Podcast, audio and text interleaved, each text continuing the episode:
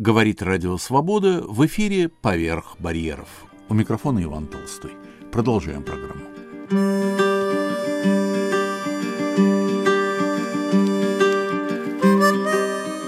Новая глава воспоминаний писателя, историка, переводчика Александра Горянина «В поисках второй России». Читает автор. В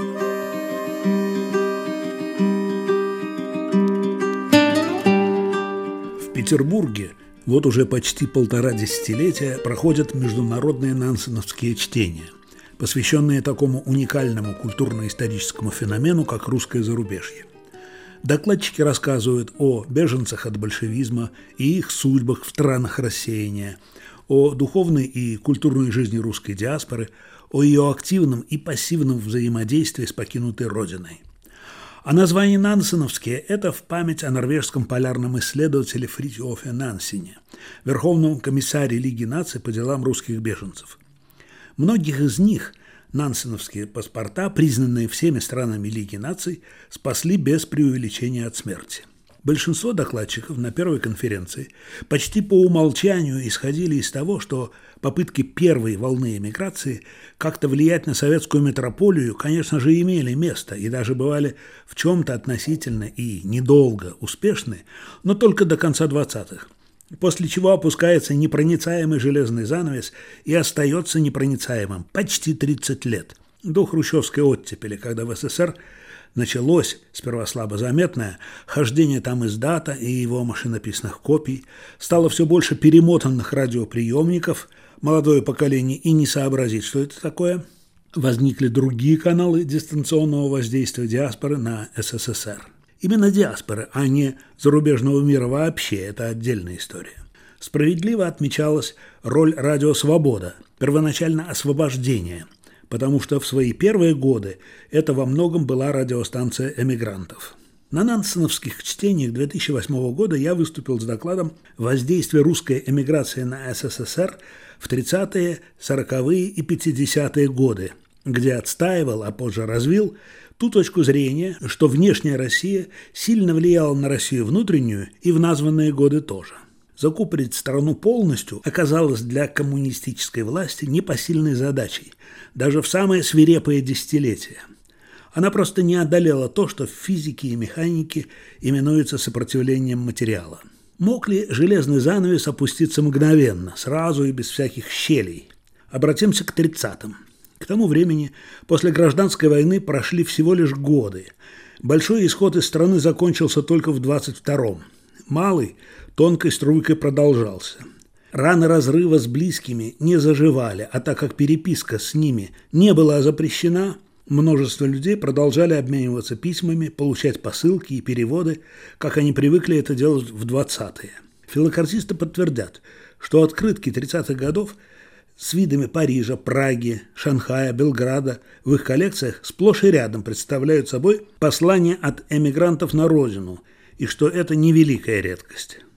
Когда-то и я случайно приобрел небольшую коллекцию прошедших почту старых открыток, и она включала несколько предвоенных из Чехословакии, Франции, Америки. Одну из них, доставленную из Парижа в Чернигов в декабре 1932 года, я воспроизвел в своей книге «Россия сквозь тернии революции».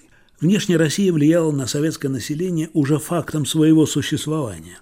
Они знали, ей завидовали – на выездные паспорта, позволявшие покинуть СССР, были установлены неподъемные цены. Историк Елена Осокина в своей книге «Золото для индустриализации» цитирует принятое в октябре 1932 года постановление Совнаркома о валютной эмиграции. За паспорт для трудового элемента теперь надо было платить 500 золотых рублей, для нетрудового – духовенства, частники и так далее – тысячу, для стариков и детей – 275. Для 30-х годов, пишет Осокина, это были астрономические суммы. Кого-то выручала эмигрантская родня, но таких было мало. За первые 15 месяцев действия новых правил разрешение на выезд получили всего 1063 человека, или 62% подавших заявление. Переводя родственнику или другу через торксин необходимую сумму, эмигрант, по сути, выкупал его, как испокон веков выкупали пленных – Ясно, что эмигрировать таким способом за все 30-е годы сумели от силы несколько тысяч человек, в масштабах страны почти ноль. Собиравшиеся в отъезд распродавали имущество, вокруг них складывался целый фольклор. Слухи расходились, как круги по воде. Знакомым и соседям оставалось только кусать локти. Есть замечательный историк Александр Владимирович Голубев, руководитель в том числе Центра по изучению отечественной культуры Института российской истории. Он работал с материалами органов, надзиравших за связями граждан СССР с границей, изучал сводки секретно-политического отдела ОГПУ по этой тематике, отчеты о перлюстрации писем за рубеж и из-за рубежа. Черпаю из его книги «Если мир обрушится на нашу республику». Москва, 2008 год. В 1937 году в ходе первых выборов в Верховный Совет СССР, цитирую, в одном из московских институтов из 11 агитаторов не оказалось ни одного, у кого бы не было близкой родни за границей. У этой мать и сестра в Латвии, с которыми она поддерживает связь, у этого мать живет в Польше, с которой он держит связь, у того два брата за границей поддерживают с ними связь. Конец цитаты. Получатели писем и переводов из-за рубежа не всегда держали язык за зубами. Жительница Вологды осенью 1937 года заявила, «Зря вы говорите о голоде и нищете за границей, так как мне пишут оттуда, и там все дешевле, чем здесь, и денег присылают». Гражданка Тихонова из Удмуртии рассказывала, что ее брат живет в Сан-Франциско, он надавит на кнопочку, и ему все готово. Имеет свою автомашину. Выборочная перлюстрация практиковалась постоянно, но во время коллективизации проникновение крамолы в СССР ненадолго облегчилось, так как ОГПУ распорядилась тогда за счет уменьшения читки международных писем усилить просмотр внутренних, особенно идущих в армию. Ведь Красная Армия состояла на три четверти из деревенских парней. Голубев приводит данные наркомата связи. Даже к лету 1941 года – из СССР за границу отправлялось ежедневно в среднем полторы тысячи телеграмм и 33 тысячи писем, а поступало, соответственно, тысяча телеграмм и 31 тысяча писем. То есть 64 тысячи писем в две стороны за день, при том, что идет 21 месяц Второй мировой войны. Правда, в Европе в это время пушки уже молчат, даже на Балканах они стихли в конце апреля – у СССР дипломатические отношения со всеми, включая Вишистскую Францию, маршала Петена, и марионеточную Словакию.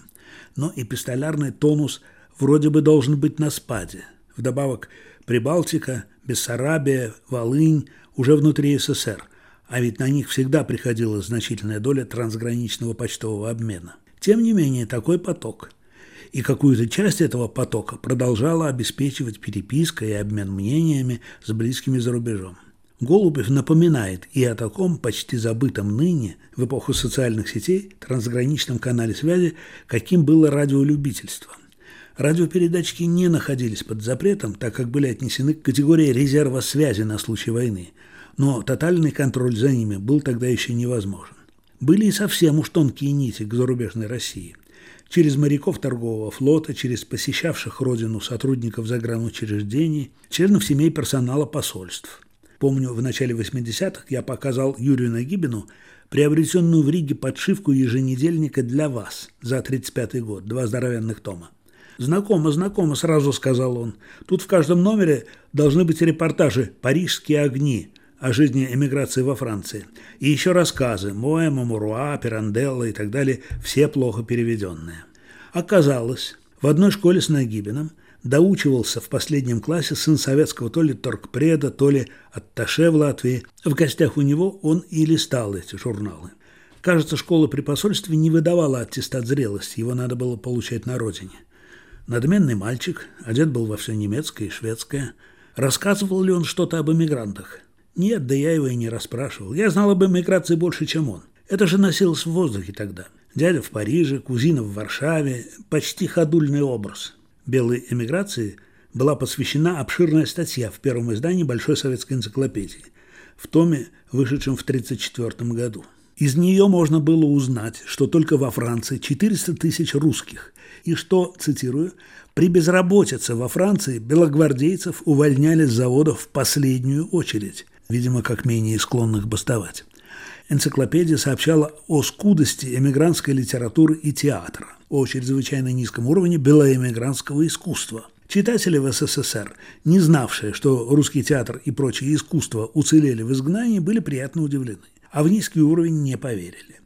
Перечислив с десяток политических группировок эмиграции, энциклопедия неосторожно цитировала их программы – Власть должна стать на охрану священных прав личной и гражданской свободы, собственности, правопорядка, будет восстановлена широкая свобода торговли и частного почина и так далее. Все это жадно усваивалось пытливыми умами, недостатка коих в СССР не было.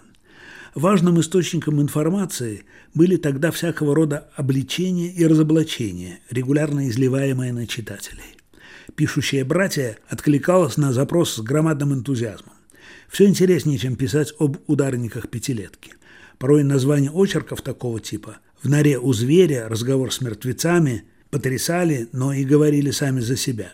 Это, соответственно, Михаил Кольцов и Лев Никулин. Не вижу причин не назвать их. Или возьмем фильетон Ильфа и Петрова «Россия Го» 1934 год.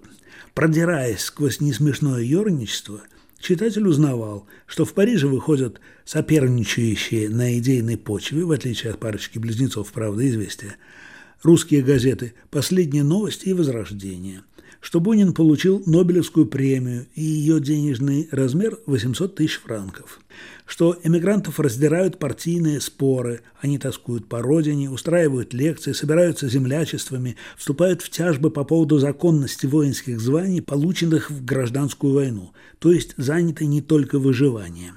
Приводился, видимо, в расчете на взрыв веселого смеха советских читателей, эмигрантский прогноз.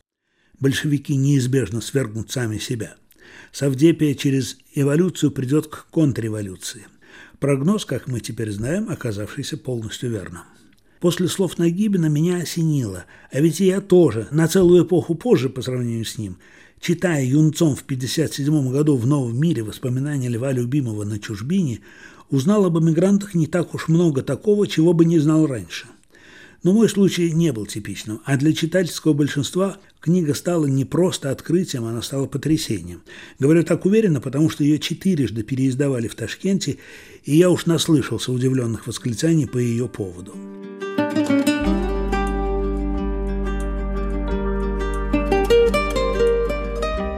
На волнах Радио Свобода в выпуске «Поверх барьеров» новая глава воспоминаний писателя, историка, переводчика Александра Горянина «В поисках второй России».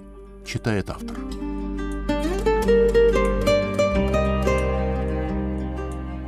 «1957 год, по сравнению с довоенным временем, и правда был уже другой эпохой. Слишком много всего произошло в промежутке. Антисоветская эмиграция – не была забыта. Они что-то слышали все, но размер этого явления в картине мира сильно ужался и утратил щекочущую привлекательность. И вдруг такое открытие. Автор сумел рассказать о множестве человеческих и литературных судеб, позволив каждому дорисовать параллельный русский мир со своей охватывающей чуть ли не весь глобус географии, вкладом в мировую культуру, искусство, науку, технику, медицину мир со значительными, а главное свободными личностями, их идейными исканиями, вкусами, понятиями. Мир, видимо, уже уходящий, но еще не ушедший, не совсем растворившийся в иноязычном окружении. Даже тяготы и драмы эмиграции, описанные Любимовым, выглядели слаще советского убожества образца 1957 года. Пусть даже в этом убожестве уже мелькали какие-то искры надежды твердое знание, что этот русский мир существует, а значит, возможен и у нас, почему нет, стало для многих целительным. Конечно, читатель советского воспитания недоумевал, каким же образом отсталая царская Россия, страна костного чиновничества, свирепой цензуры, поповского мракобесия, подавления всякой передовой мысли могла породить эмиграцию такого качества. По версии традиционной советской пропаганды, Эмиграция состояла из представителей эксплуататорских классов, реакционного офицерства, черносотенцев и прочих беглецов от справедливого народного гнева, а также из некоторого количества обманутых простых людей. Книга любимого, по сути, торпедировала один из главных советских мифов. В 20-е годы только в Берлине действовало, подсчитано, не менее 50 русских издательств – Значит, они могли печатать книги, распространять их. В Набоковском даре описан русский книжный магазин в Берлине. И выживать при скромных тиражах, а главное, при конкуренции со стороны советских издательств, чья продукция продавалась совершенно свободно. Одни прогорали, их сменяли другие, значит, были покупатели и читатели. Но сколько бывших российских поданных насчитывалось в то время во всей Германии? Чуть больше 200 тысяч человек, включая детей – что примерно равно современному населению города Бийск Алтайского края. Сколь же велика была доля просвещенных людей в этой малочисленной общественной группе. Еще больше эмигрантских издательств американский историк Марк Раев насчитал во Франции, только с 18 по 28 годы. В изгнании действовали свыше 20 русских вузов, стоит назвать некоторые. В Париже Высший технический институт – Высшая школа социальных, политических и юридических наук, Русская консерватория, существует, кстати, по сей день, Коммерческий институт, в Праге Русский юридический факультет при Карловом университете, Институт коммерческих знаний, Русский свободный университет. В Харбине Политехнический институт, юридический факультет, Институт восточных и коммерческих наук – педагогический институт, высшая медицинская школа. И в каждой стране изгнания было как минимум общество русских инженеров и общество русских врачей. Рядовой гражданин СССР завидовал, конечно, не культурному потенциалу внешней России. Он его мало заботил. Он завидовал благополучию эмигрантов, которое сильно преувеличивал. Молва разносила истории преуспеяния и отсеивала истории нищеты. Голубев приводит такие цифры. Только в Ленинграде, только в 1935 году, не самый страшный год, заметьте, и только за неправильную связь с эмиграцией под репрессии разного рода попали 2000 человек. Треть из них жили на переводы и посылки зарубежной родни. И, видимо, рассказывали об этом. Отказу от опасной привычки помогали все более неподъемные для получателей пошлины на посылки – это видно и потому, что в эмигрантских газетах второй половины 30-х годов предложения об отправке стандартных посылок в СССР становятся реже. Излишне радужным представлением об эмигрантской жизни содействовали, кто бы мог подумать, песни Вертинского, словно бы дававшие понять «тут у нас бананово-лимонный Сингапур, синий и далекий океан, принцесса Ирен, во льду золотится бутылка вина, а что у вас?» Официально пластинки Вертинского не вывозились, но каким-то образом попадали в СССР в больших количествах, что явствует из ряда воспоминаний о 30-х годах. В фильме 1935 года «Три товарища» режиссер Семен Тимошенко, снабженец в исполнении Михаила Жарова легко и в любых количествах добывает строго лимитированный лес и цемент за взятки в виде пластинок Вертинского – Взятки, понятно, подразумевались другие. Но в данном случае это не важно. Зрители не переспрашивали друг друга, что еще за Вертинский. Это имя было прекрасно известно. Книга любимого с неизбежностью содержала множество советских оговорок и экивоков. Без них она не увидела бы свет. Понятливый читатель отметал этот вздор не глядя. Да, в ней натыкаешься то на умолчание, то на пропуск, но такова была неотменяемая плата главлиту за пропуск в печать. Простите, скверный каламбур. Любимов рассказал так много, что заведомо искупил, для своего времени, конечно, грех своих умолчаний. Но повторю еще раз. Добрая половина рассказанного любимого была мне откуда-то известна. Просочилась по каплям из каких-то пропагандистских фильетонов и тому подобного. Вот, например, в классе в седьмом я приобрел путем обмена комплект журнала «30 дней за 28 год». Захотелось иметь первую публикацию «12 стульев».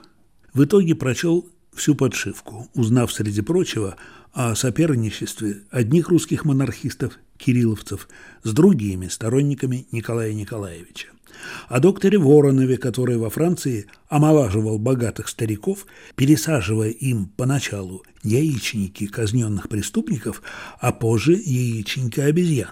Тут же была полная парижских подробностей повесть Льва Никулина «Инженер Мерц» об эмигранте, засланном в СССР со злодейским заданием, но после душевных мук, обратившимся в ГПУ. Так ведь и «Союз меча» и «Орала», и «Барин из Парижа» в тех же «12 стульях», хоть и пародийный элемент, но никто не пародирует пустоту. Чем страшнее становилось построение социализма в отдельно взятой стране, тем более жгучий интерес вызывали счастливцы, сумевшие из нее ускользнуть. Коллективизация, раскулачивание, высылки поближе к полярному кругу, добровольно-принудительный труд – все это дало обильный урожай попыток бежать через советскую границу. Рабочие и крестьянские парни, не знавшие языков, твердо верили, что стоит оказаться на той стороне, как тут же найдется русский, который переведет, объяснит, поможет. Мое личное эмигрантоведение началось в классе в пятом. Приятельница моей бабушки, Ксения Михайловна, фамилию забыл, работала зав библиотекой партийной школы при ЦК КП Узбекистана. Партшкола размещалась в конструктивистском здании, я это разглядел годы спустя на экране памяти, рядом с русским театром имени Горького. Мне до нее было семь минут ходьбы. В библиотеке всегда было пусто. Обучавшиеся в партшколе, как их называть партшкольники, не были запойными читателями. Ксения Михайловна, зная, что я ничего не перепутаю, пускала меня и к полкам, и к каталогу.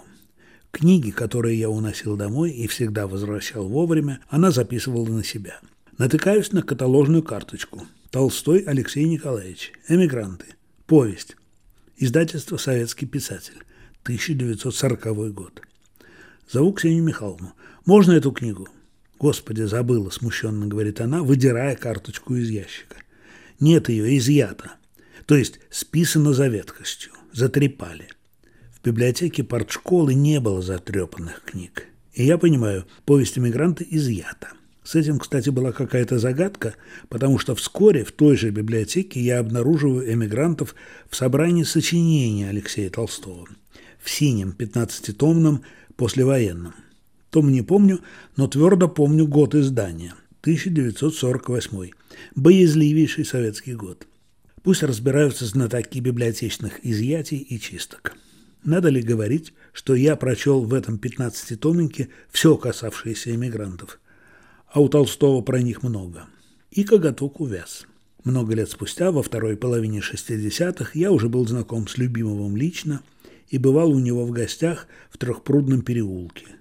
Жил он в непростом доме начала века. Это одна из лучших построек знаменитого зодчего Эрнста Нирнзея. Лев Дмитриевич как-то дал мне полистать фотоальбом своих эмигрантских лет, где он молодой с теннисной ракеткой или на фоне беклиновских кипарисов и круизного парохода, или с актерами эмигрантского театра, их имена я забыл, но не могу забыть фото православного Александра Невского собора в Варшаве до и после его разрушения в 30-е годы.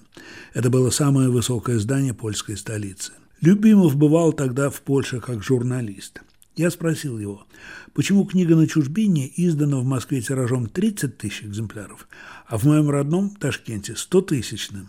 Спасибо Маизу Должанскому. Он там у вас негласно помогает издательствам не прогореть.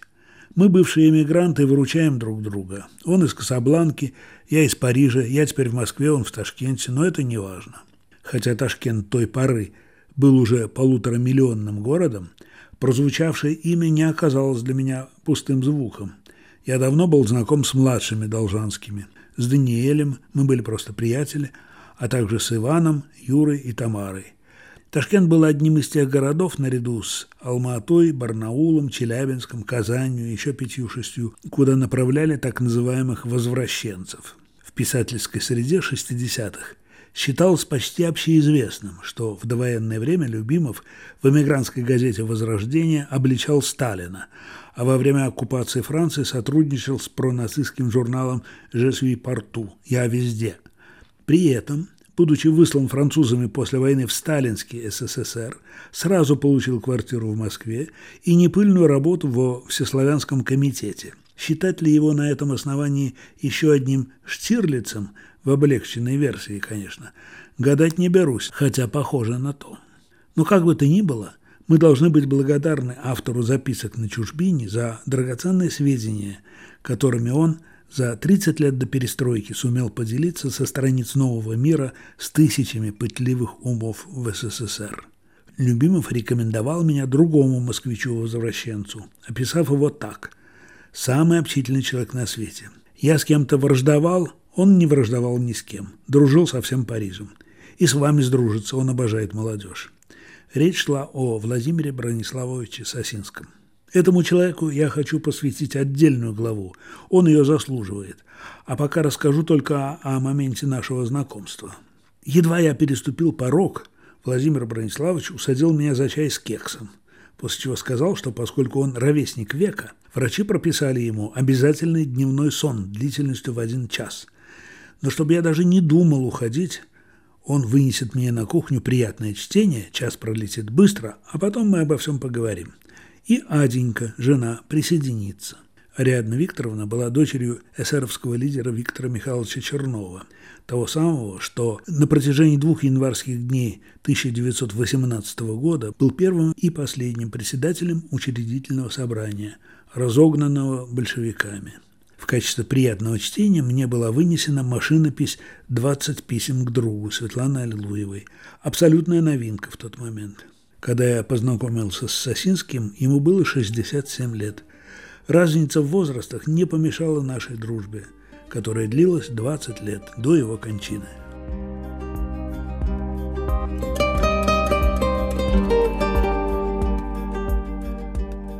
В поисках второй России – это была новая глава воспоминаний писателя, историка, переводчика Александра Горянина. Продолжение в следующем месяце. Над выпуском «Поверх барьеров» работали режиссер Наталья Аркадьева и редактор Иван Толстой.